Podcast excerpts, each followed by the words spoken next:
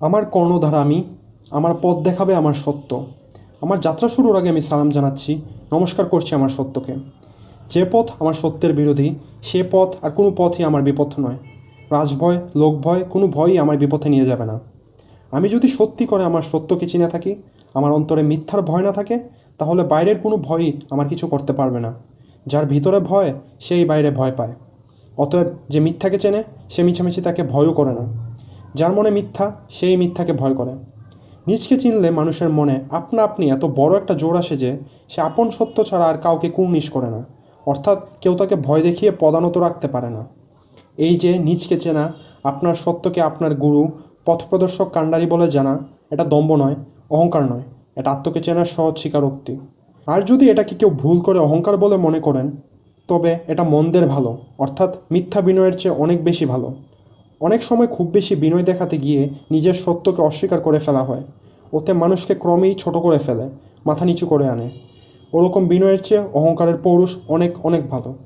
অতএব এই অভিশাপ রথের স্বার্থের স্পষ্ট কথা বলাটাকে কেউ যেন অহংকার বা স্পর্ধা বলে ভুল না করেন। স্পষ্ট কথা বলায় একটা অভিনয় নিশ্চয় থাকে, কিন্তু তাতে কষ্ট পাওয়াটা দুর্বলতা। নিজকে চিনলে নিজের সত্যকেই নিজের কর্ণদার মনে জানলে নিজের শক্তির উপর অটুট বিশ্বাস আসে। এই স্বাবলম্বন, এই নিজের উপর অটুট বিশ্বাস করতেই শেখাচ্ছিলেন মহাত্মা গান্ধীজি। কিন্তু আমরা তার কথা বুঝলাম না। আমি আছি, এই কথা না বলে সবাই বলতে লাগলাম, গান্ধীজি আছেন। এ পরাবলম্বনই আমাদের নিষ্ক্রিয় করে ফেলে। একই বলে সবচেয়ে বড় দাসত্ব। অন্তরে যাদের এত গোলামির ভাব, তারা বাইরের গোলামি থেকে রেহাই পাবে কি করে? আত্মাকে চিনলেই আত্মনির্ভরতা আসে। এই আত্মনির্ভরতা যেদিন সত্যি সত্যি আমাদের আসবে, সেই দিনই আমরা স্বাধীন হব, তার আগে কিছুতেই নয়।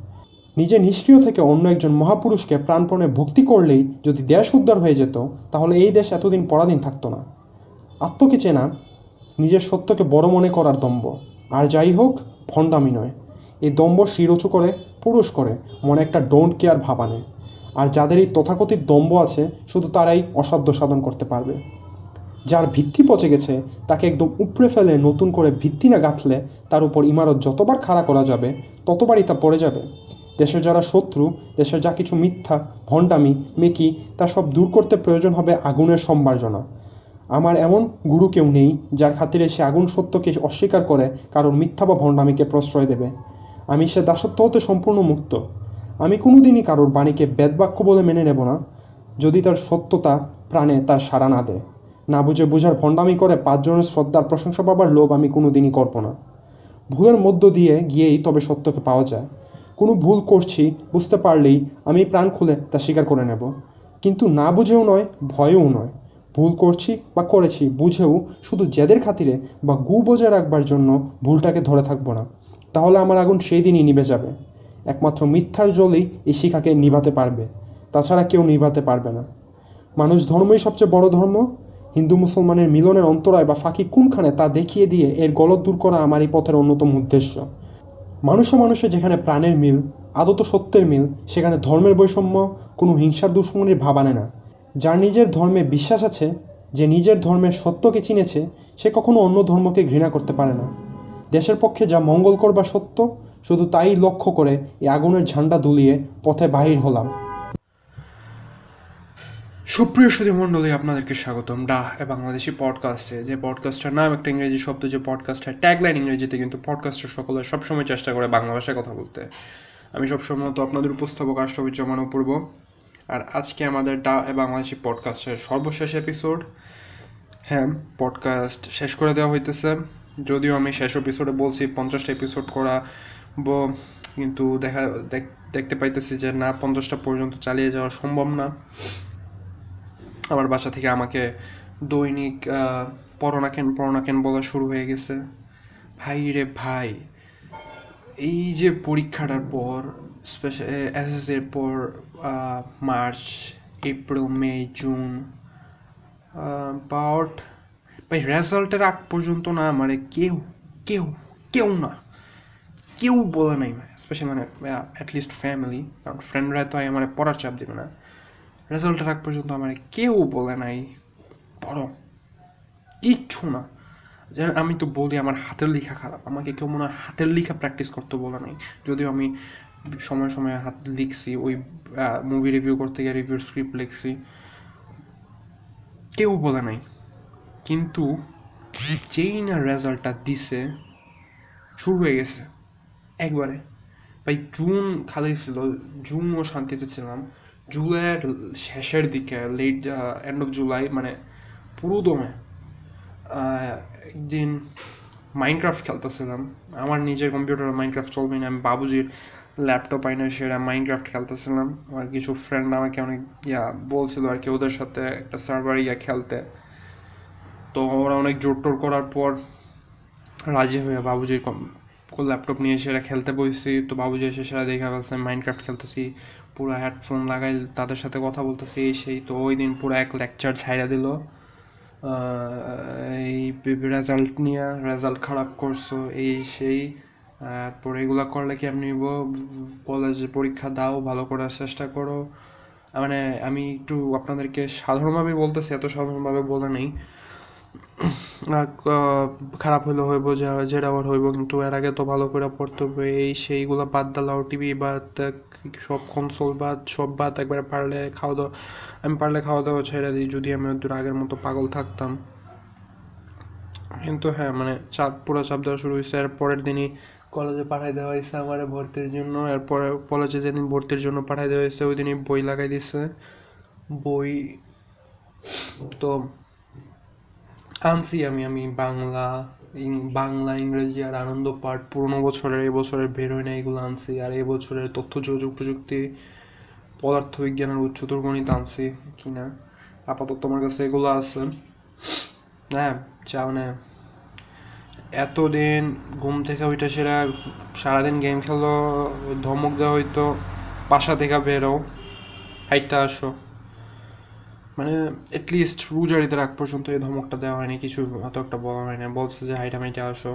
আপাতত কিছুক্ষণ লেখা ছাড়ো। কিন্তু মানে ফ্রি ছিলাম।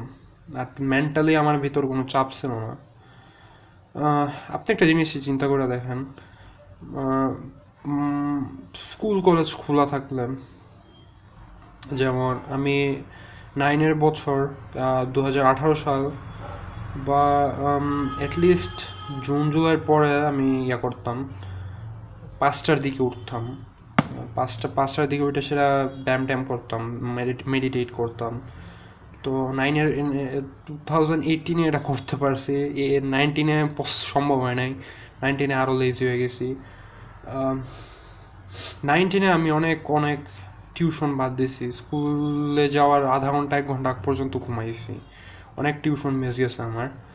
আমি স্বীকার করি, কারণ ওই যে সকালে ঘুম থেকে উঠতেই পারতাম না, এত বাজে লাগতো এবং শরীর এত টায়ার্ড হয়ে থাকতো, আমি যদি এগারোটা, দশটার দিকেও ঘুমাইতাম। এখন আপনি একটা জিনিস চিন্তা করে দেখেন, আমার তখন দৈনিক বিভিন্ন অব্লিগেশনস ছিল, আমার দায়িত্ব ছিল, যেগুলো আমার পূরণ করা লাগতো। তারপরও আওয়াজ আমি বার্ন এত বাজে ফিল করতাম।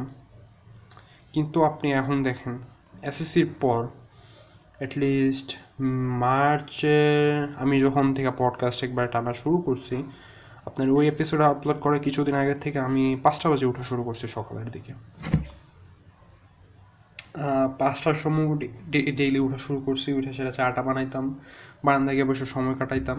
মার্চে কিছুদিন এক সপ্তাহের মতো করতে পারছি, তারপর আবার বন্ধ হয়ে গেছে, এরপর এপ্রিল থেকে রোজার আগ পর্যন্ত আমার টানা করে আসছি। রোজার পর কিছুদিন করতে পারছি, রোজার পর তো পরীক্ষার রেজাল্ট দিয়ে দিল এনিওয়ে পরীক্ষার রোজার ঈদের পর এত কিছুদিন পর দুই দুই সপ্তাহের মতো করছি এরপর আবার ছেড়ে দিচ্ছি আজকে কয়টায় উঠছি? আজকে আমি ছয়টায় উঠছি। সাতটার দিকে উঠছি, সাড়ে সাতটার দিকে উঠছি। আমার কোনো দায়িত্ববোধ ছিল না, কোনো কিছু ছিল না অব্লিগেশন কিন্তু আমি পাঁচটার সময় উঠতাম এবং আমি দশটা এগারোটার মাঝে ঘুমাই যেতাম, বারোটার মাঝে ঘুমাই যেতাম। কোনো দায়িত্ব ছাড়াই। কারণ কি জানেন? আমার সত্যি আমার এক ঘুম থেকে সকাল উঠতে ভালো লাগে। দুই, আমি যদি ফ্রেশ থাকি, আমার যদি ভালো লাগে, আমি সত্যি উঠতে পারি। আমার পাঁচটা বাজে উঠতে কোনো সমস্যা লাগে না। আমার উঠতে চাই, আমি উঠতে চাই। সব কিছু ছাড়াও সারাদিন গেম খেললে কোনো কায়িক পরিশ্রম না করে, আপনি জানেন, শারীরিক পরিশ্রম বা শারীরিক পরিশ্রম কত দূর এফেক্ট করে মানুষের ঘুমকে যথেষ্ট মানে যারা, এই জন্যই বলা হয় যারা ঘুম কম হয়, তারা ব্যায়াম ট্যাম করতে অ্যাটলিস্ট লাইট ব্যায়াম হইল করতে। তো, সারাদিন আমার বিছানাটায় পড়ে থেকে, ঘুম থেকে উঠে সেরে আমি আমার টেবিলে ফেলাইছিলাম টিভি গেম খেলা লাগাই দিতাম। এই আগ ঘুমানোর আগ পর্যন্ত এই ছিল। এর মানে এই না গুসল টুসল খাওয়াটাও পাচ্ছিল আমার। কিন্তু করতাম। কোনো সমস্যা ছিল না। আমি আমার রুটিন মেনটেন করে যেতেছিলাম আমার আরও রুটিন মেনটেন করে যেতেছিলাম। পাঁচ ওয়াক্ত নামাজ পড়তাম, আমি খাওয়ার সময় খাওয়া খাওয়া ফেলতাম। সকাল উঠে সেটা আমি রোদ্রিকে বসে সময় কাটাইতাম, এবং পাঁচটা বাজে উঠে আমি গেম খেলা শুরু করতাম না। আমি ছয়টা সাতটা, আটটা, নয়টা বাজতো শুরু করতে করতে। সম্পূর্ণ ফ্রি থাকার পর আমি এমন করছি। এর মানে এই না, আমি সবসময় এমন করে আসছি। আমি ফাইভে পরীক্ষা দিয়ে সেটা, তখন মনে করেন দেড় মাস বা এক মাসের বন্ধ এগুলো আমার কাছে প্রথম নিউ কনসেপ্ট মানে নিউ কনসেপ্ট বলতে প্রথম প্রথম ফিল করতেছি তো আমার মনে আছে আমি ফাইভের পরীক্ষা দিয়ে এত ওবিডিয়েন্ট ছিলাম না। আমি পরীক্ষা দেওয়ার পর পর ঢাকায় চলে গেছিলাম এবং উঠতাম দশটা এগারোটা বাজে, আটটা, নয়টা দিকে দশটা, এগারোটা বাজে উঠতাম। এইটা পরীক্ষা দিয়ে বাসায় যতদিন, বাসায় কি বাদ দেন, বাসা, ঢাকা, আমার নানুর বাসা সবখানেই কী করছি, দেড় মাসের বন্ধে বাসায় তো দুইটার দিকে উঠতাম আমার মনে আছে সিরিয়াসলি আমি দুপুর দুইটার দিকে বাসায় ঘুম থেকে উঠতাম। দুই ঘণ্টার মধ্যে খাইতাম, গোসল টুসল করে আমি চারটার মাঝে বের হয়ে যেতাম। ঘুরে টুরে ঘুরে টুরে আসতাম, ছয়টা, ছয়টার মধ্যে, ছয়টা, সাতটা, আটটা বাজতো। সেটা ঘুরে সেটা আইসা রাত্রে রাত্রে কি? আমি মনে ভোরবেলা ছটা পর্যন্ত সজাগ থাকতাম, গেম খেলতাম, ইউটিউবে ভিডিও দেখতাম, এটা না সেটা, কিছু না কিছু করতাম। রুটিন ছিল না। তখন আমি সকালবেলা আমি শুধু পরীক্ষার সময় উঠতাম। মানে সকালবেলা নিজের জন্য উঠাটা আমি তখন ডিসকভার করিনি। নাইনে উঠে সেটা আমি যেটা ডিসকভার করছি সকালে উঠে আসলো যে শরীরের জন্য কতটুকু ভালো অ্যাটলিস্ট নাইনের অর্ধবার্ষিক পরীক্ষার পর যখন থেকে আমি শুরু করছি, সকালবেলা ঘুম থেকে ওঠাটা আমি এটা অনেক আমি আমার লাইফটা অনেক গুছিয়ে নিয়েছিলাম। মানে নাইনের অর্ধবার্ষিক আগ পর্যন্ত টাইমটা অনেকটা অগোছালো ছিল। নতুন ক্লাসে উঠছি, নতুন বই টই, এগুলো যা আছে এগুলো বোঝার চেষ্টা করতেছি। কিন্তু অর্ধবার্ষিকের পর একবার পরীক্ষা দিতে শেষ মানে পর থেকে আমি গুছাই নেওয়া শুরু করছি। কারণ দুই তিন দিনের মতো বন্ধ ছিল। আমি সব কিছু গুছাই নেওয়া শুরু করছি। কীভাবে কী করব, বাকির টাইমটা বার্ষিক পরীক্ষার জন্য কীভাবে কী প্রস্তুতি নেব, সব গুছিয়ে ফেলছিলাম তো এই জন্য ওটা আমার অনেক হেল্প করছে। এবং চাপ খুব কম নিছি। খুবই খুবই খুবই ফ্রেশ একটা অ্যাটিটিউড এসে পড়ছিল আমার মাঝে। মানে নাইনে ক্লাস নাইনে দু হাজার আঠারো সালে জুন জুলাইয়ের পর আমার মাঝে একটা বলতে গেলে ছোটোখাটো রেভলিউশনই ঘটছিলাম একটা রেনেসান্স করছিলাম আমি যথেষ্ট পাল্টাইছিলাম, আমি সত্যি করে বলব। যথেষ্ট পাল্টে গেছিলাম।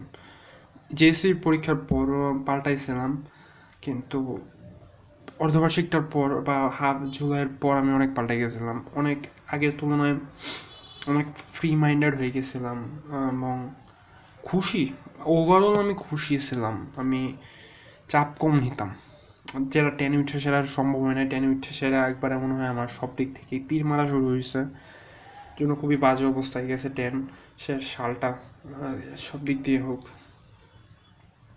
কিন্তু আপনি একটা জিনিস চিন্তা করে দেখেন টেনে আমার উপরে এত চাপ থাকা সত্ত্বেও আমার উচিত ছিল ঘুম থেকে আরও তাড়াতাড়ি উঠেছে ভয়ে, চাপের ভয়ে, দায়িত্ব আছে পালন করতে কিন্তু না, আমি অবসর মতো পড়ে ঘুমাইছি, টিউশন মেসেজ দিছি অনেক অনেক মেসেজ দিছি কিন্তু আমার অব্লিগেশন ছাড়া সময় আমি এত তাড়াতাড়ি উঠে গেছি। কেন? অব্লিগেশন ছাড়ার সময় উঠে সেটা আমি আরও রুটিন ফলো করছি। তো অব্লিগেশন যখন ছিল, যখন আমার রুটিন ফলো করার কথা ছিল, তখন কেন করি নাই? রুটিন ফলো করা উচিত সবসময়ই, বন্ধ হোক না হোক। কিন্তু যখন এটা অ্যাকচুয়ালি বেশি দরকার বেশি দরকার, তখন কেন করতে পারি নাই? ওই যে যে আজাইরা চাপটা মানুষের উপর প্রয়োগ করা হয় স্পেশালি বাংলাদেশি স্টুডেন্টদের উপর যে একটা আজাইরা চাপ প্রয়োগ করা হয়। ভাই, আমি, আমার কিছু ফ্রেন্ড এবং আমি কিছু পরিচিত মানুষকে চিনি, যারা ফ্রেন্ড না, পরিচিত ক্লাসমেট আপনার পরীক্ষা শেষ হয়ে এসএসসি মার্চ মাস থেকে পড়ে ফেলতেছে। এমনকি আমি আমার এক ক্লাসমেটকে ওই দিন কল দিয়েছিলাম, সে বলতেছে, তার পরিচিত এক মেয়ে নাকি Bangla ICT English first paper শেষ করে ফেলছে। কি শেষ করে ফেলছে? মি আস্ক বাংলা শেষ করা যায়? দ্য হেল সিলেবাস একটু বেরিয়েছে না? আচ্ছা যদি ধরেও নি যে এই পুরনো বছরের সিলেবাসে গ্রেট এরপর কি? আইসিডি শেষ করে ফেলছে। আইসিডি এস ফার জাইনো একটা সরকারিভাবে বই দিবে। মানে এতদিন তো লেখক বিভিন্ন লেখকরা পাবলিশ করতে এখন একটা সরকারিভাবে দিবে নাকি? ওকে শেষ করে ফেললে ফেলছে, না দিলেও। ইংরেজি কি শেষ করছে? মানে ইংরেজি কি আছে? কি কি কি আমাদের কি ডায়লগের লিস্ট আছে নাকি যে পঞ্চাশটা ডায়লগ বা পঞ্চাশটা প্যারাগ্রাফ থেকে সব আসবে ফার্স্ট পেপার কি শেষ করছে? বোর্ড বইটা? আমি এটা বোর্ড বইটা তো যে কেউ পারলে মানে কেউ ভালো করে মোটামুটি ইংরেজি বুঝলে একদিনে শেষ করতে পারবে। দুই দিন ম্যাক্স কুল তারপর আরও আবার আছে কিছু স্টুডেন্ট আপনার জিজ্ঞাসা জিজ্ঞাসা করলে, এই, পড়তেছ? না না না না না এটা আমি তো পড়তেছি না। ওই তোর পোস্টে দিয়ে দেখলাম, তোর টেবিলের মধ্যে একটা পদার্থবিজ্ঞান বই ওটা তো আমার আমার না, আমার বোনের, আমার ভাইয়ের। কি ভাই, মিথ্যা বইলা লাভটা কি? হ্যাঁ? যাই কোথা থেকে কোথায় ডিভিয়েট হয়ে গেছি। শুরু করছিলাম কি দিয়া? মা বাবা প্রেশার দিতেছে দিয়া। হ্যাঁ তো এই যে হচ্ছে প্রেশার প্রেশার চলতেছে। আমি কালকে, আমার মনে আছে আমি উচ্চতর গণিত যেহেতু কিনছি, আমি ভাবলাম আমি সাধারণত এটলিস্ট আমার যদ্দূর মনে হয় ক্লাস ওয়ান থেকে শুরু করে গণিতরা বই পাওয়ার পর নিজে পড়ি না, বা চেষ্টাও করি না একবারে। মনে চেষ্টা করি না বলতে বুঝাইতেছি বাকি বইগুলা, মনে করেন বাংলা বা অন্যান্য যা পাই আইসি এ পর্যন্ত, একবার নাইন টেন টেন পর্যন্তই। ফিজিক্স হোক কেমিস্ট্রি আমি নিজে পড়ার চেষ্টা করছি, প্রথম অধ্যায়, অধ্যায়গুলা। হ্যাঁ গণিত আমি শুধু খুলি, দেখি এবং কি কি কি আমি কিছু বোঝারও চেষ্টা করি না। ইচ্ছা করে বলতে পারেন, এক, মনে করেন গণিত টিউশন পড়ার আগ পর্যন্ত, গণিত প্রাইভেট পড়ার আগ পর্যন্ত ফালাই রাখি। মার্চ হোক, ফেব্রুয়ারি হোক, যখনই শুরু করি, ফালাই রাখি। তো ভাবলাম যেহেতু এক, অনেক সময় চলে গেছে, দেখতেছি অনেক মানুষই টিউশন মিউশন করতেছে, তো আমি ভাবলাম যে কাজ করি, নিজে নিজে দেখে কী করার চেষ্টা করি। তো আমি কালকে উচ্চতর গণিতটা বইটা খুললাম। দেখলাম, প্রথম অধ্যায়ের নাম হচ্ছে matrix matrix Matrix movie Matrix Reloaded Matrix Revolutions ওই ম্যাট্রিক্স আমরা বাদ দিলাম, আমরা আসলাম উচ্চতর গণিত বা প্রথম পত্রের মেট্রিক্সে তো মেট্রিক্সটা কি? আপনাদেরকে আমি মেট্রিক্স বোঝাবো। মেট্রিক্স হচ্ছে এক্স মাইক্রোসফট এক্সেলের ডেটা শিট কিন্তু সেলগুলা নাই। হ্যাঁ এক একটা সেলের ভিতর এক একটা করে করে কি বলব ডেটা না বা শুধু সেল ছাড়া। আর প্রথম ব্র্যাকেট প্রথম ব্র্যাকেট ফার্স্ট ব্র্যাকেট বা প্রথম বন্ধনী থার্ড ব্র্যাকেট বা তৃতীয় বন্ধনী ব্যবহার করে এগুলো আবদ্ধ। মাঝে কোনো কমানে কিছু নাই। সিক্স মনে করেন একটা কলাম সিক্স থ্রি নাইন এখানে সিক্স রো ফার্স্ট রো তারপর আরেকটা কলাম টু থ্রি ফাইভ আরেকটা column three minus three nine এটা হচ্ছে একটা স্কোয়ার ম্যাট্রিক্স তো এগুলো হচ্ছে ম্যাট্রিক্স আর কি। আপনার সাধারণত কম্পিউটার বিভিন্ন সমস্যা বীজগণিতিক সমস্যা সমাধানের ক্ষেত্রে আমি যতদূর বুঝছি পইরা ম্যাট্রিক্স ইউজ করে। তো ম্যাট্রিক্সের প্রকারভেদে প্রায় দশটা ছিল, বিশটা ছিল। আমি দশটার মতো নিজে নিজে বোঝার চেষ্টা করছি, এরপর একটা একবারে বুঝতে না পারার ক্যাটাগরিতে চলে গেছে বা আমি এতটা ট্রাই হার্ড করিনি বুঝতে পারতাম। তো এগুলো করা চলাকালীন আমি আন্ডারটেলের মিউজিক লাগাই বসছি। আমার আন্ডারটেলের প্লে আন্ডারটেলের যে অ্যালবামটা আছে, আমি রিসেন্টলি ওয়াইটি মিউজিক ইউজ করা শুরু করছি, ওটা নিয়ে পরে বলি। আন্ডারটেলের যে সাউন্ড ট্র্যাকটা আছে, ওটা ছাইরা বসলাম।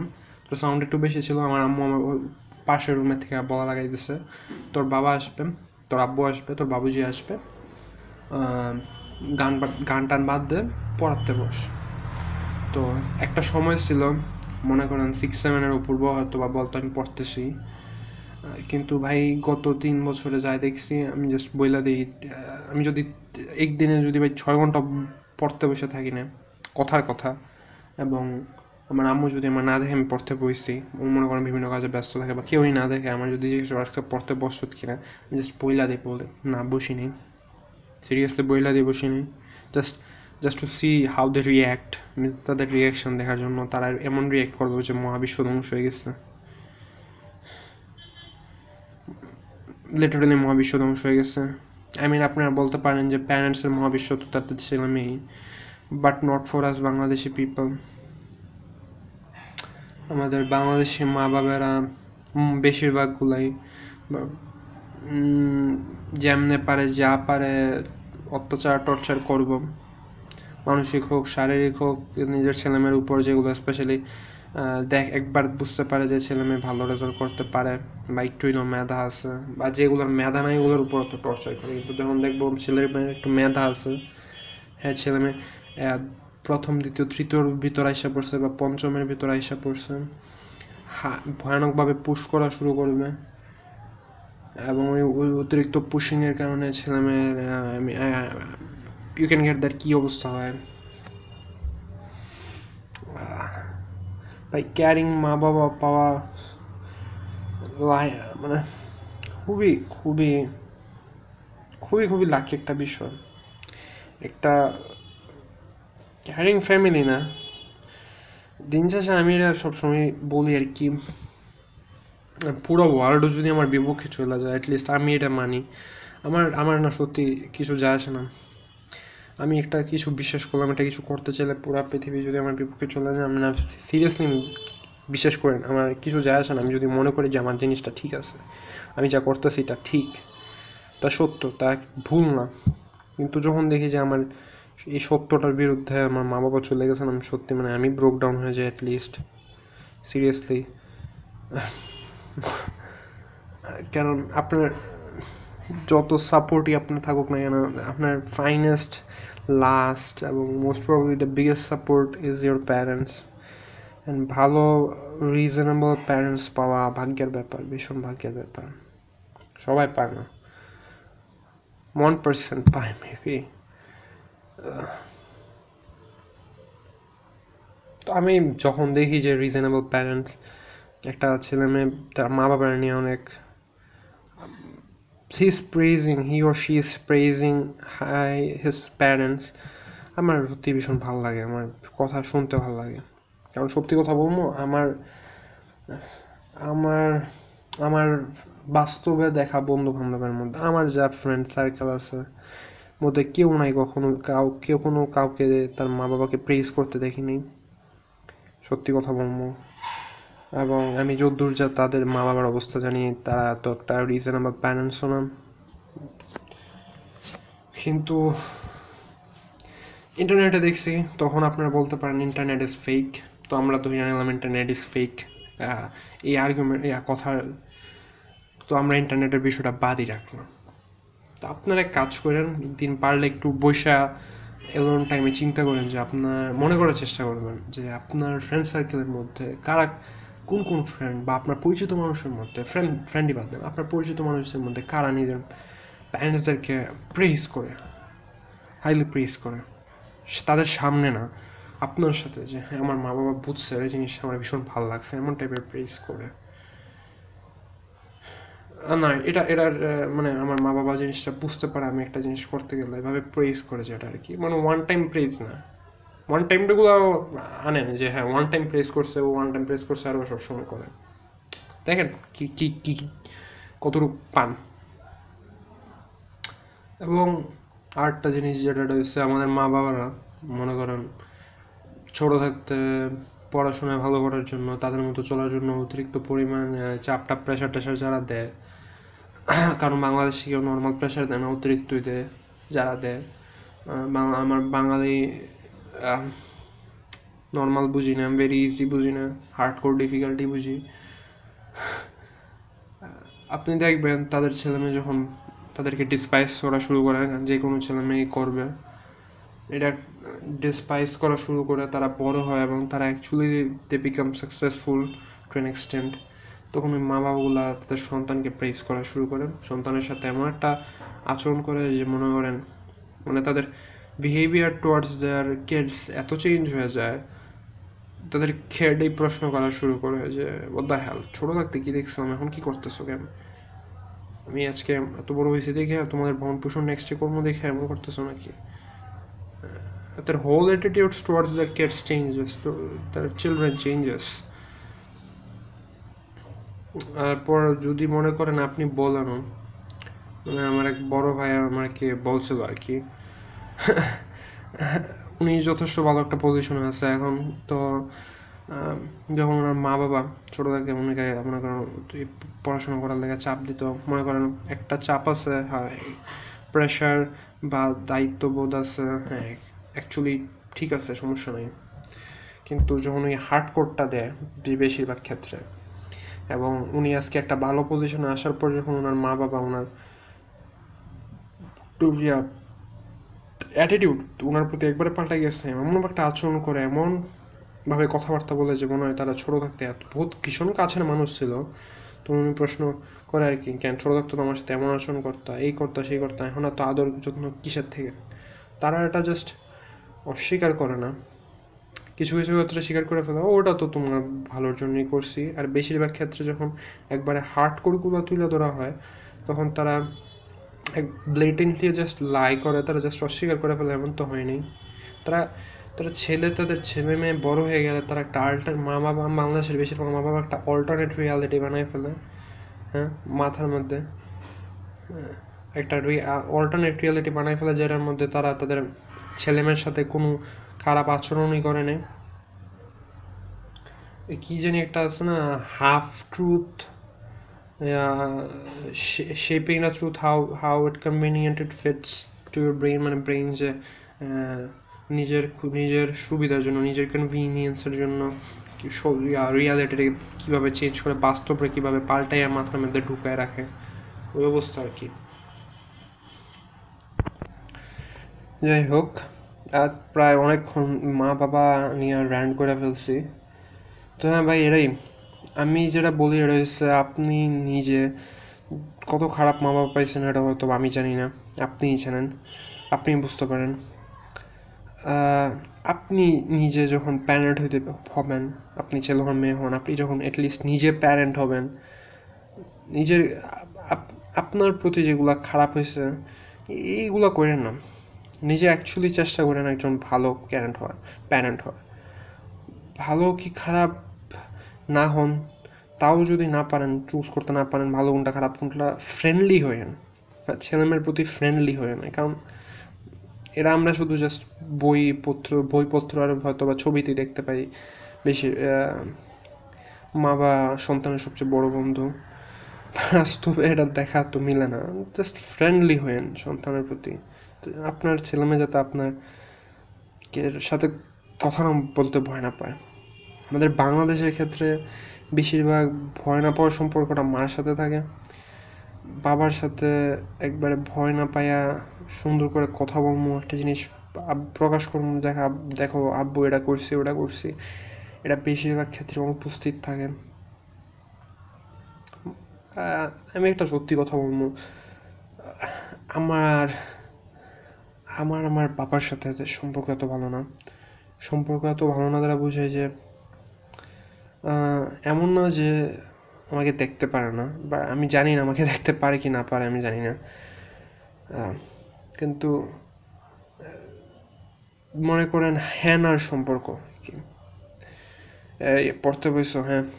কয় ঘণ্টা? এত ঘণ্টা। স্কুল, তারপর মাসে একবার স্কুল কেমন যেতেছে? হ্যাঁ ঠিক আছে। এই স্যার কেমন পড়াইতেছে? হ্যাঁ ঠিক আছে, ভালো পড়াইতেছে। তো হ্যাঁ না বা এক লাইন, এক বাক্যে উত্তর দেওয়ার মতো সম্পর্ক আর বেশি কিছুই না। মানে এমন না যে আমি আস্তে আস্তে যত বড় হয়েছি, এটা এমন হয়েছে। অ্যাকচুয়ালি এটা ছোটোকাল থেকেই। আমার মনে আছে, আমি একবারে ছোট থেকেই কখনো বলতে গেলে আপনারা যারা সোকল বাবার আদর পান, ওটা আমি পাই নাই। অ্যাটলিস্ট আমার জাস্ট আছে এখনও স্মৃতিতে। হয়তো বা প্যাসিভলি ইনডাইরেক্টলি আমার বাবা অনেক আমাকে অনেক আদর করছে। বাট ডিরেক্টলি আমি এফেক্ট কোনো এফেকশন দেখি নাই আজকে পর্যন্ত। তো আমার মার আমার প্রতি যে পরিমাণ এফেকশনটা আছে, এটা এখনও আমাকে স্টেবল রাখছে আর কি।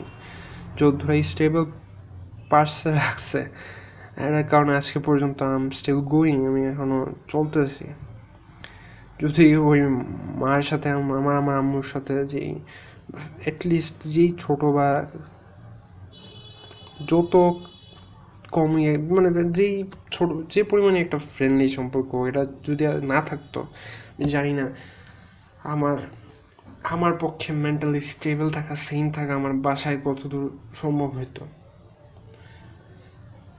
আমার মনে আছে দু হাজার সতেরোর দিকে আমার মা, বাবা দুজন, একজনের সাথে অত একটা সম্পর্ক ভালো ছিল না। আমি বাসায় যতক্ষণ থাকতাম আমার ভীষণ ভীষণ খারাপ লাগতো। সারাক্ষণ বাসা থেকে বাইরে থাকার চেষ্টা করতাম, যতক্ষণ পারতাম বাইরে থাকতাম। আপনাদের তো বললাম, আমি এইটে পরীক্ষা দেওয়ার পর সাতটা, আটটা পর্যন্ত বাইরে থাকছি। এবং আমাকে কেউ একটা কল দিয়ে জিজ্ঞাসা করছে, শুধু কয়ে আসো এই বইলা দিছি আয়সা পড়তেছি।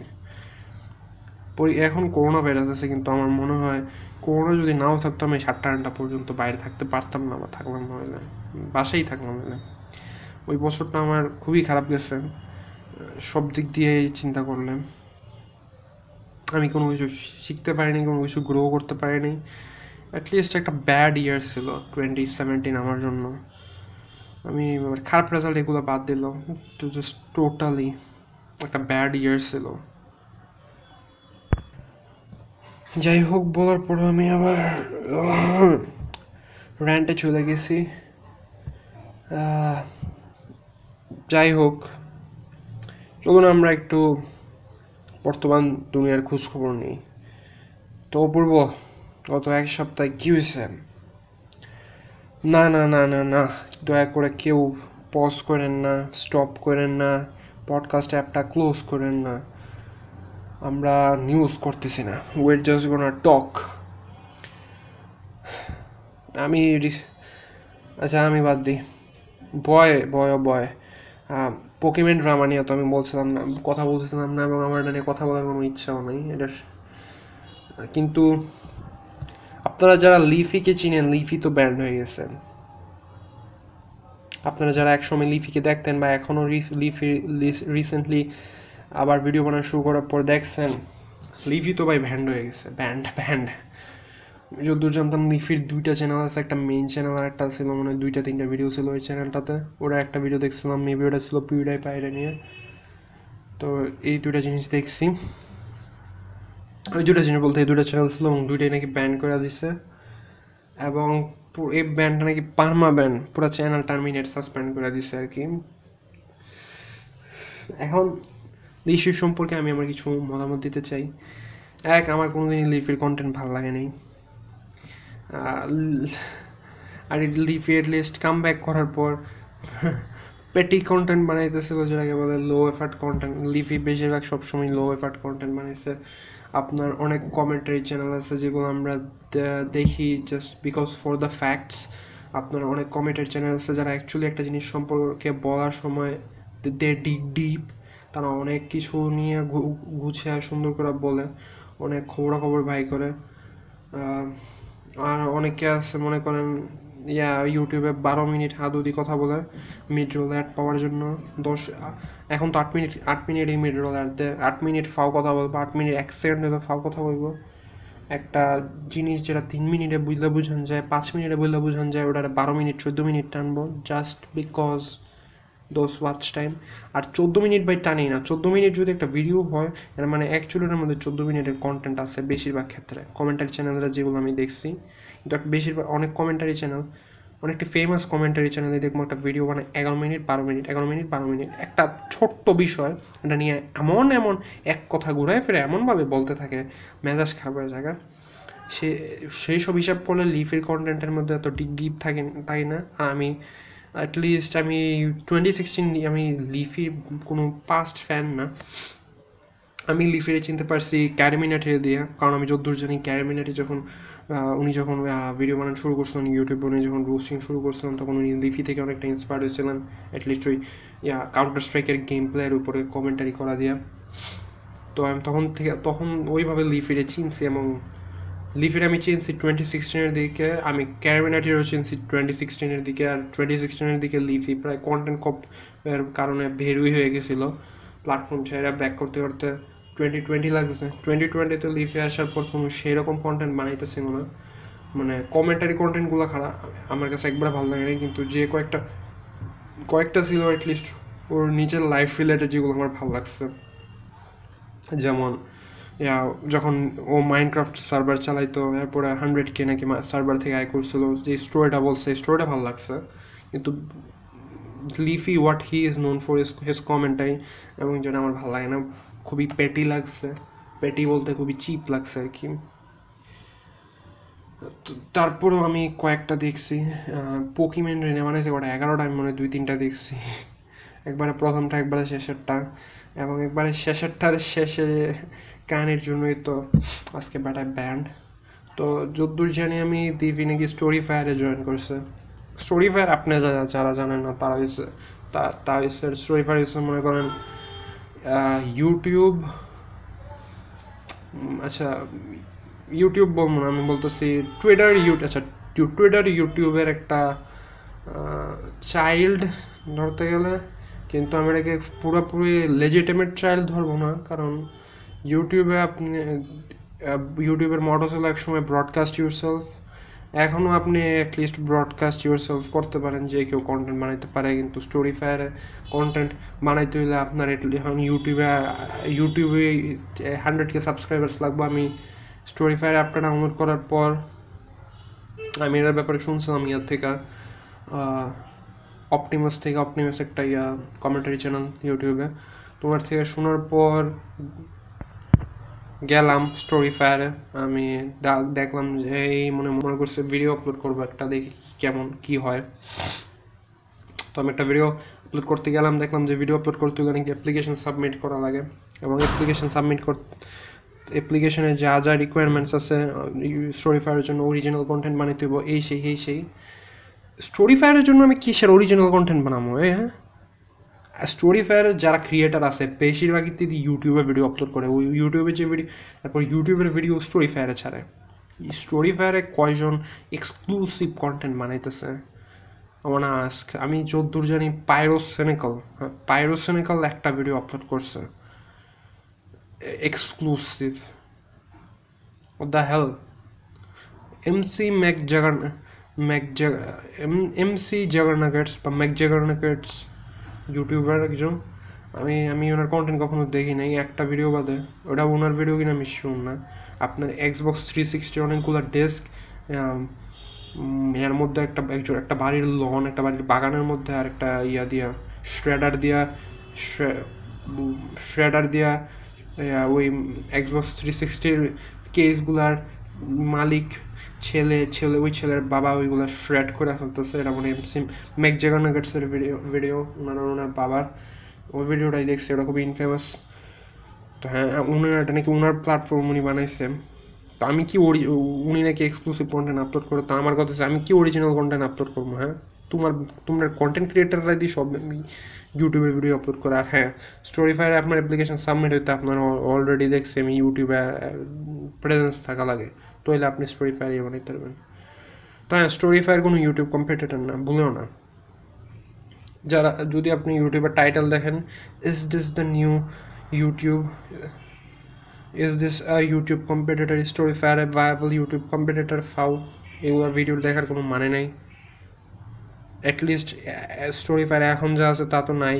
এটার মধ্যে মাইক্রো এটার ভিতর মাইক্রো ট্রানজ্যাকশন আছে। টাকা দিয়ে কি ব্লেজ কিনা লাগে। এই অনেক ভিডিওতে চাইলে মনে করেন আমি আমার একটা ভিডিও যদি টিকে, আমি যদি ভিডিওতে ফিফটি ব্লেজ লাগাইতে পারি, মানুষ যারা দেখবে তাদের ফিফটি ব্লেজ আমার পে করতে হইব। আর ব্লেজ কিনতে টাকা দিয়ে টাকা দিয়ে ব্লেজ কিনতে হয়। না, নাইলে অ্যাড দেখতে হয়। বুঝছেন? At the end of the আমি এক বাক্যে বলতে চাই স্টোরি ফায়ার এখন যা আছে, এখন বর্তমান যে অবস্থা as of recording this episode it is not viable YouTube complete competitor viable কি? এটা নন ভায়াবল ইউটিউব কম্পিটিটার নয় ইউটিউব আর স্টোরি ফায়ার আসমান, জমিন তফাত পাকেট এইসব ক্লিক বেডে টাইটেল থেকে দূরে থাকবেন আর হ্যাঁ ওই স্টোরি ফায়ারে গিয়ে লিফি জয়েন দিছে আমি জানি না এখন পর্যন্ত কোনো ভিডিও বানাইছে কিনা। আর ইউটিউব আজকে সকালে টুইটারে দেখছি, ঢুকছিলাম রেকর্ডিং বসার আগে। টুইটারে ঢুকার পর দেখলাম যে টিম ইউটিউব এত যে ইয়া দিছে কি বলে এটাকে? স্টেটমেন্ট হ্যাঁ স্টেটমেন্ট দিছে লিফির ব্যান্ড সম্পর্কে, তা হয়েছে যে হ্যাঁ হ্যারাসমেন্টের কারণে নাকি? কারণ হ্যারাসমেন্টটা কি পকিমেন হ্যারাসমেন্টের কারণে গাইড স্ট্রাইক পাওয়া শেষ? না, ওই যে লাস্টে একবারে কন্টেন্ট স্টোন স্টোনেজ পকিমেন্ট রেনিয়া যে লাস্ট বোর্ড চ্যানেল ব্যান হওয়ার আগে যে ভিডিওটা বানিয়েছিল ওটা লাস্টে যে ইথেন ক্লাইন রেনিয়া এইচ টি এইচ থ্রি প্রোডাকশনসের ইথেন ক্লাইন রেনিয়া যে স্কিটটা ছিল, যে কার্টুনটা ছিল, ওটার কারণে। আমরা জানি না। আমার মোস্ট প্রবলি মনে হয় ইথেন ক্লাইন নিয়ে স্কেট করছে একটা পকিমেন বের বানাইছে কি দশটা না এগারোটা ওটা যদি তিনটা করে স্ট্রাইক মারে যে কোনো তিনটাতে। আর আর এগারোটার এগারোটা কিন্তু অ্যাকচুয়ালি পকিমেন নিয়েও না। পকিমেন টাইটেল আছে, ভিতরে পকিমেন নিয়ে অনেক অনেকটির মধ্যে কিছু নাই। ক্লিক বেরি টাইটেল আর কি। যাই হোক আমাকে চা দিয়ে গেছে, আমি চা একটু সিপ দিতেছি রেকর্ডিং পজ করতেছি। এরপর আবার ফেরত আসতেছি। সো ইয়া স্টেটিউন্ড বয়েজ আমি ফেরত আসলাম একটু রেকর্ডিংটা পজ করার পর। আমাদের কলেজের রেজাল্ট দিছে। কলেজের রেজাল্ট দিছে বলতে বুঝা, যেটা বলতে চাইছি, চাইছিলাম রয়েছে। কলেজে যে অ্যাপ্লাই করছি, ওগুলার নাকি রেজাল্ট দিছে অ্যাটলিস্ট গতকাল। তো আজকে যারা এতদিন রেকর্ড করতেছে রেকর্ড আগের দিন মঙ্গলবারে দিছে। মঙ্গলবারে দিছে এবং আমি মনে করছিলাম যে পাঁচটা তো সর্বোচ্চ দেওয়া যায়, পাঁচটা, একটা দিলেও নাকি, আমি মনে করছিলাম একটাও দেওয়া যায়, যেটাতে নিমোটাই তো আমি আমি অ্যাকচুয়ালি এগুলো নিজে করি নাই। আমি আমাদের যে কলেজে ভর্তি হম আমাদের এলাকার অধ্যাপক আব্দুল মজিদ কলেজ আমি ওইখানে গিয়ে একটু তার একটা ফর্ম দিছে। ফর্মে সব কিছু রোল নাম্বার রেজিস্ট্রেশন নাম্বার এগুলো ফিল আপ করে দিয়ে এসে পড়ছি। তারা এগুলো নিজেরাই করে রাখবে ইন্টারনেট আবেদন করার বিষয়গুলো। সব কিছু তারা নিজেরাই করে রাখবে।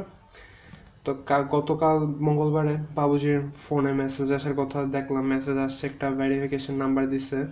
কিন্তু আর যেটা জিনিসটা খেয়াল আমি তখনও আমি জানি না যে, আমি মনে করছি কলেজের থেকে শুধু কলেজের নাম দিছে, আমার খালি কলেজের নামই আসছে। আমি আজকে সকালে রেকর্ডিং এ বসার আগে জানতে পারলাম যে না কমসে কম চারটা দেওয়া লাগে। আর চারটা থেকে কোন কোনটাতে আসবে এটার কোনো ঠিক ঠিকানা নাই। তো জানি না আমি কলেজের থেকে কোন চারটায় আমাদের কলেজ থেকে কোন চারটা দিয়েছে আমি মেসেজটা অত ক্লিয়ারলি দেখি নাই, শুধু নাম্বারটা আমাদের যে আমি অ্যাকচুয়ালি অধ্যাপক আব্দুল মজিদ কলেজে টিকছি কিনা। সো আমি স্মরণে ওটা বাবুজি আসার আগে জানতে পারতেছি না।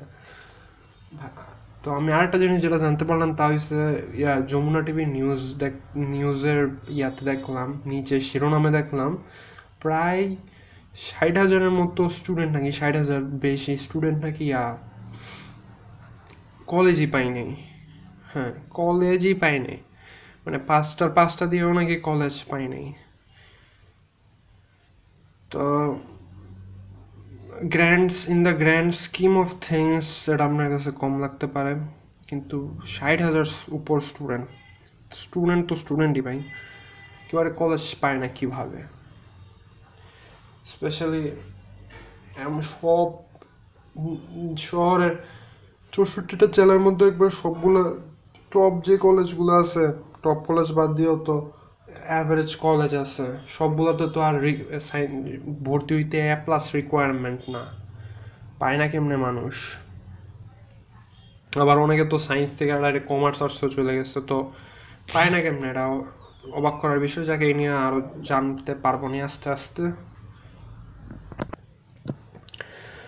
আমি ইউটিউবে আমরা যে পডকাস্টের যে পডকাস্টগুলো যে আপলোড হয়, আমি সাধারণত শুধু পডকাস্টের যে ইয়াটা আছে লোগোটা আছে, ওটা ওটা স্ক্রিয়া হিসাবে দিয়ে ব্যাকগ্রাউন্ড হিসাবে দিয়ে, একটা স্ট্যাটিক ইমেজ হিসাবে দিয়ে অডিও শুধু দিয়ে দিই। তারপর লাগি, এটা এক্সপোর্ট করে ভিডিও আপলোড করি আর কি তো আমি চাইতেছিলাম কিছু ভিজুয়ালাইজার এলিমেন্ট আনতে মানে সাউন্ডের ভিজুয়ালাইজেশন তারপর একটা প্রোগ্রেস বার টাইপ যে কোনো কিছু, একটু, একটা অ্যানিমেটেড কিছু একটা অংশ আনতে। তো ওটার জন্য অনেক সার্চ টার্চ করে সেটা একটা অ্যাপ পাইছি প্লে স্টোরে নাম Avee player A V double E player এটাতে আপনি মিউজিক যে কোনো মিউজিক আপনি ভিজুয়ালাইজ করতে পারবেন আর কি, এবং ভিজুয়ালাইজার ভিজুয়ালাইজেশনটা এক্সপোর্ট করতেও পারবেন।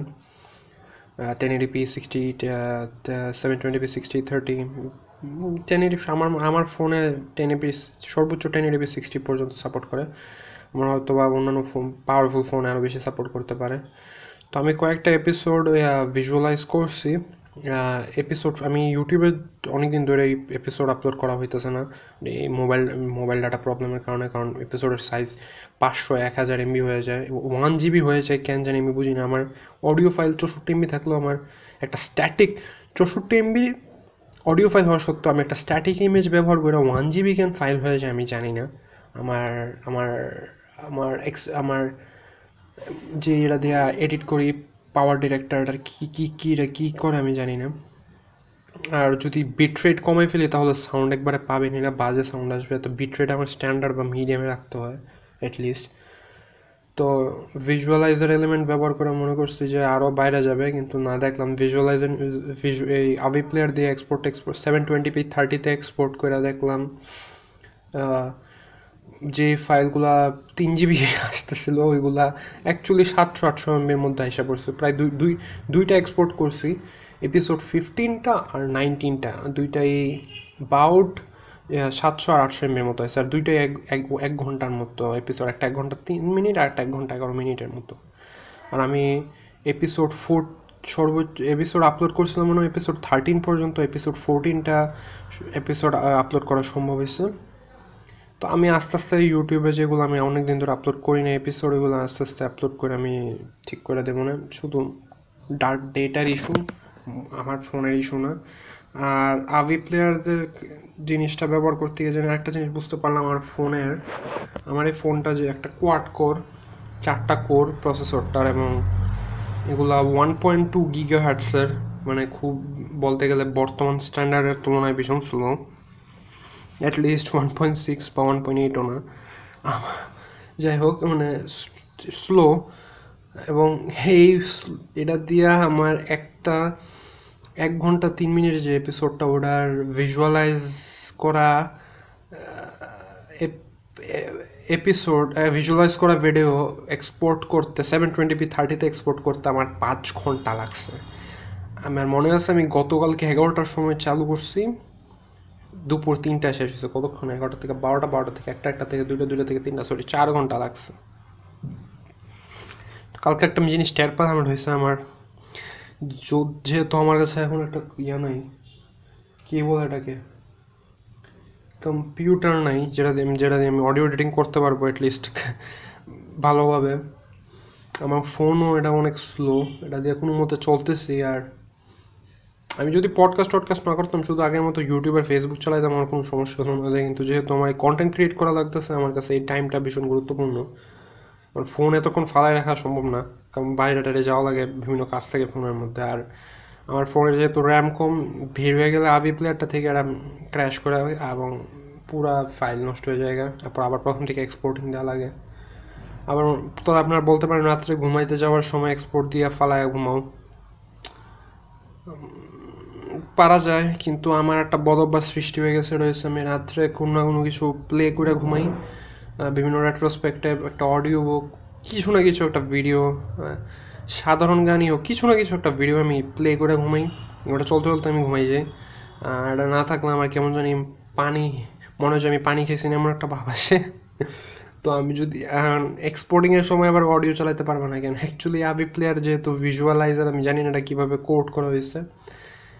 এটা পুরো এপিসোডটাকে কয়েকবার রান করে, আমার যদ্দূর মনে হয়। কারণ আমি খেয়াল করছি যে আমি এটা এটা, এটাতে এক্সপোর্ট দিয়াম। ফাইল এক্সপোর্ট দিয়ে সেটা আমি যদি ফাইল এক্সপোর্ট দিলে আমি যদি একটা, মনে করেন আমার এপিসোড ফিফটিনটা আমি এটা তিরিশ মিনিট এসেছিলাম। হ্যাঁ এক ঘণ্টার এপিসোড না, তেতাল্লিশ মিনিটের এপিসোড আমি তিরিশ মিনিট এসেছিলাম।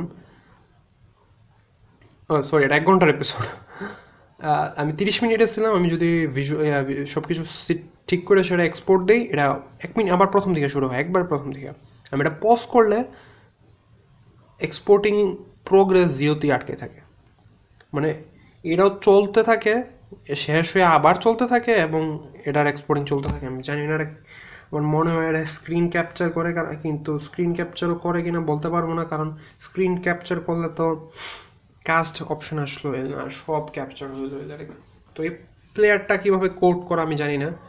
আপনারা যদি কেউ মোবাইলে কি একটা অ্যাপের ব্যাপারে জানেন, যেটা দিয়ে আমি অডিও স্পেক্টোগ্রাম তৈরি করতে পারব অডিও এলিমেন্ট ভিজুয়ালাইজ করতে পারব ভিডিওর মাঝে দয়া করলে জানায়েন। আমি একটা জানতাম ওটার নাম ছিল হেডলাইনার কিন্তু ওটা কেন জানি আমার ফোনে ক্র্যাশ করে। তো ওটা আর ব্যবহার করতে পারতেছে না। আর ওটা অ্যাকচুয়ালি বড় বড় এপিস মানে বড় ক্লিপ বানানোর না, ওটা অ্যাকচুয়ালি ছোটো ছোটো ক্লিপ বানানোর। আস্তল এক ঘণ্টার ভিডিও বানানোর অ্যাপ না। তো আপনারা যদি জানেন, আপনারা আমাকে জানাইতে পারেন সোশ্যাল মিডিয়াতে কন্ট্যাক্ট করতে পারেন বা ডেসক্রিপশন বক্সে একবারে নিচে একটা লিঙ্ক দেওয়া আছে ভয়েস মেসেজ পাঠানোর।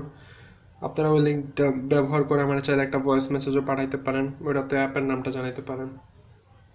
তো ধন্যবাদ, যদি কেউ জানান আমাকে, আগে বলে দিতেছি। আর আপনাদের সবাইকে ধন্যবাদ আজকের এপিসোড শোনার জন্য। আমি ছিলাম মাস্টার উজ্জামান অপূর্ব এই ছিল ডা বাংলাদেশি পডকাস্ট ডা বাংলাদেশি পডকাস্টের সকল সোশ্যাল মিডিয়া লিঙ্ক ডেসক্রিপশন বক্সে দেওয়া আছে। আমার আসা উজ্জামান অপূর্ব সব সোশ্যাল মিডিয়া লিঙ্ক ডেসক্রিপশন বক্সে দেওয়া আছে। ওগুলোর মাধ্যমে আমাদের সাথে কানেক্ট হতে পারেন, ওগুলোতে ফলো দিয়ে রাখতে পারেন সে লাইক করে রাখতে পারেন আপডেট আপডেট পাবেন মাঝে মধ্যে কোনো কিছু, যদিও আমি ওগুলো তো ব্যবহার করি না। আমাকে চাইলে ফলো করতে পারেন, আমারে ফলো করলে হয়তো আপনি আপডেট আপডেট পাইবেন। আর যদি ডা বাংলাদেশি পডকাস্টকে সাপোর্ট করতে চান, তাহলে এটা একটা আমাদের একটা পেড ট্রেন আছে। পেড ট্রেনে আমাদেরকে চাইলে ডোনেট করতে পারেন, কোনো অ্যামাউন্ট প্লেজ করতে পারেন। আর যদি আপনি উইদাউট এনি ডোনেশনস হেল্প করতে চান, তাহলে স্পটিফাই গুগল পডকাস্ট তারপর আর কি আছে? ভুলে যাই কেন জিনিসপত্র। Spotify Google podcast Apple iTunes এগুলোতে আমাদের পডকাস্ট শুনতে পারেন। অ্যাপল আইটিউন্স আইটিউন্স আমাদেরকে রেটিং করতে পারেন বা আপনার পডকাস্ট প্ল্যাটফর্মে আপনি যে পডকাস্ট অ্যাপ শুনেন, সেটাতে যদি কোনো রেটিংয়ের অপশন থাকে, তাহলে আমাদেরকে রেটিং দিয়ে, তারপর একটা রিভিউ দিয়ে সাহায্য করতে পারেন। এটা আমাদের পডকাস্টকে এক্সপোজার পাইতে সাহায্য করে। আপনি এভাবেও আমাদেরকে সাহায্য করলেন। আপনাদেরকে আবারও ধন্যবাদ জানাচ্ছি আজকের এপিসোড শোনার জন্য। আর আমি এখন ছোট্ট একটা জিনিস প্লে করব। বেশিক্ষণ না চার পাঁচ মিনিটের হয়তো বা আমাদের কলেজের যে সাহিত্য পাঠ বই সাহিত্য পাঠ বইয়ের মধ্যে একটা গদ্য আছে কাজী নজরুল ইসলামের লেখা। পুরা নাম আমার পথ। এটা পুরোটা নাই। এটার একটা অংশ আছে অ্যাটলিস্ট কিন্তু আমার অংশটা পড়া ভীষণ ভালো লাগছে আর কি। তো আমি, এটা মেবি আমার ইউটিউব চ্যানেলে আপলোড করব, কিন্তু হ্যাঁ ইউটিউব চ্যানেল হয়তো আপলোড করব, কিন্তু পডকাস্টে আমি এপিসোডের প্রথমেই লাগানোর ভাবছিলাম। আমি বইলা দিই একটা কথা, আমি জানি না আমি এটা প্রথমে লাগামো না শেষে লাগামো যদি প্রথমে লাগাই থাকি, তাহলে এতক্ষণ হয়তো বা শুনে ফেলছেন কেমন লাগছে জানায়েন আর যদি শেষের দিকে লাগাই প্লিজ শুনেন। আপনাদের সবাইকে ধন্যবাদ। বিদায়। আমার কর্ণধার আমি, আমার পথ দেখাবে আমার সত্য। আমার যাত্রা শুরুর আগে আমি সালাম জানাচ্ছি, নমস্কার করছি আমার সত্যকে। যে পথ আমার সত্যের বিরোধী, সে পথ আর কোনো পথই আমার বিপথ নয়। রাজভয়, লোকভয়, কোনো ভয়ই আমায় বিপথে নিয়ে যাবে না। আমি যদি সত্যি করে আমার সত্যকে চিনে থাকি, আমার অন্তরে মিথ্যার ভয় না থাকে, তাহলে বাইরের কোনো ভয়ই আমার কিছু করতে পারবে না। যার ভিতরে ভয়, সেই বাইরে ভয় পায়। অতএব যে মিথ্যাকে চেনে, সে মিছামিছি তাকে ভয়ও করে না। যার মনে মিথ্যা, সেই মিথ্যাকে ভয় করে। নিজকে চিনলে মানুষের মনে আপনা আপনি এত বড় একটা জোর আসে যে, সে আপন সত্য ছাড়া আর কাউকে কুর্নিশ করে না। অর্থাৎ কেউ তাকে ভয় দেখিয়ে পদানত রাখতে পারে না। এই যে নিজকে চেনা, আপনার সত্যকে আপনার গুরু, পথপ্রদর্শক কাণ্ডারি বলে জানা, এটা দম্ভ নয়। অহংকার নয়। এটা আত্মকে চেনার সহজ স্বীকারোক্তি। আর যদি এটাকে কেউ ভুল করে অহংকার বলে মনে করেন তবু এটা মন্দের ভালো। অর্থাৎ মিথ্যা বিনয়ের চেয়ে অনেক বেশি ভালো। অনেক সময় খুব বেশি বিনয় দেখাতে গিয়ে নিজের সত্যকে অস্বীকার করে ফেলা হয়। ওতে মানুষকে ক্রমেই ছোট করে ফেলে, মাথা নিচু করে আনে। ওরকম বিনয়ের চেয়ে অহংকারের পৌরুষ অনেক অনেক ভালো। অতএব এই অভিশাপ রথের স্বার্থীর স্পষ্ট কথা বলাটাকে কেউ যেন অহংকার বা স্পর্ধা বলে ভুল না করেন। স্পষ্ট কথা বলায় একটা অভিনয় নিশ্চয় থাকে, কিন্তু তাতে কষ্ট পাওয়াটা দুর্বলতা। নিজকে চিনলে, নিজের সত্যকেই নিজের কর্ণদার মনে জানলে নিজের শক্তির উপর অটুট বিশ্বাস আসে। এই স্বাবলম্বন, এই নিজের উপর অটুট বিশ্বাস করতেই শেখাচ্ছিলেন মহাত্মা গান্ধীজি। কিন্তু আমরা তার কথা বুঝলাম না। আমি আছি, এই কথা না বলে সবাই বলতে লাগলাম, গান্ধীজি আছেন। এই পরাবলম্বনই আমাদের নিষ্ক্রিয় করে ফেললে। একেই বলে সবচেয়ে বড় দাসত্ব। অন্তরে যাদের এত গোলামির ভাব, তারা বাইরের গোলামি থেকে রেহাই পাবে কি করে? আত্মাকে চিনলেই আত্মনির্ভরতা আসে। এই আত্মনির্ভরতা যেদিন সত্যি সত্যি আমাদের আসবে, সেই দিনই আমরা স্বাধীন হব। তার আগে কিছুতেই নয়। নিজে নিষ্ক্রিয় থেকে অন্য একজন মহাপুরুষকে প্রাণপণে ভক্তি করলেই যদি দেশ উদ্ধার হয়ে যেত, তাহলে এই দেশ এতদিন পরাধীন থাকতো না। আত্মকে চেনা নিজের সত্যকে বড় মনে করার দম্ভ। আর যাই হোক, ভণ্ডামি নয়। এই দম্ভ শির উঁচু করে, পুরুষ করে। মনে একটা ডোন্ট কেয়ার ভাব আনে। আর যাদেরই তথাকথিত দম্ভ আছে, শুধু তারাই অসাধ্য সাধন করতে পারবে। যার ভিত্তি পচে গেছে, তাকে একদম উপড়ে ফেলে, নতুন করে ভিত্তি না গাঁথলে, তার উপর ইমারত যতবার খাড়া করা যাবে, ততবারই তা পড়ে যাবে। দেশের যারা শত্রু, দেশের যা কিছু মিথ্যা ভণ্ডামি, মেকি, তা সব দূর করতে প্রয়োজন হবে আগুনের সম্মার্জনা। আমার এমন গুরু কেউ নেই, যার খাতিরে সে আগুন সত্যকে অস্বীকার করে কারোর মিথ্যা বা ভণ্ডামিকে প্রশ্রয় দেবে। আমি সে দাসত্ব হতে সম্পূর্ণ মুক্ত। আমি কোনো দিনই কারোর বাণীকে বেদবাক্য বলে মেনে নেব না, যদি তার সত্যতা প্রাণে তার সাড়া না দেয়। না বুঝে বুঝার ভণ্ডামি করে পাঁচজনের শ্রদ্ধা আর প্রশংসা পাবার লোভ আমি কোনো দিনই করব না। ভুলের মধ্য দিয়ে গিয়েই তবে সত্যকে পাওয়া যায়। কোনো ভুল করছি বুঝতে পারলেই আমি প্রাণ খুলে তা স্বীকার করে নেব। কিন্তু না বুঝেও নয়, ভয়েও নয়। ভুল করছি বা করেছি বুঝেও শুধু জেদের খাতিরে বা গু বজায় রাখবার জন্য ভুলটাকে ধরে থাকব না। তাহলে আমার আগুন সেই দিনই নিভে যাবে। একমাত্র মিথ্যার জলই এই শিখাকে নিভাতে পারবে। তাছাড়া কেউ নিভাতে পারবে না। মানুষ ধর্মই সবচেয়ে বড় ধর্ম। হিন্দু মুসলমানের মিলনের অন্তরায় বা ফাঁকি কোনখানে তা দেখিয়ে দিয়ে এর গলদ দূর করা আমার এই পথের অন্যতম উদ্দেশ্য। মানুষে মানুষে যেখানে প্রাণের মিল, আদত সত্যের মিল, সেখানে ধর্মের বৈষম্য, কোনো হিংসার দুশ্মনির ভাব আনে না। যার নিজের ধর্মে বিশ্বাস আছে, যে নিজের ধর্মের সত্যকে চিনেছে, সে কখনো অন্য ধর্মকে ঘৃণা করতে পারে না। দেশের পক্ষে যা মঙ্গল করবার সত্য, শুধু তাই লক্ষ্য করে এই আগুনের ঝান্ডা দুলিয়ে পথে বাহির হলাম।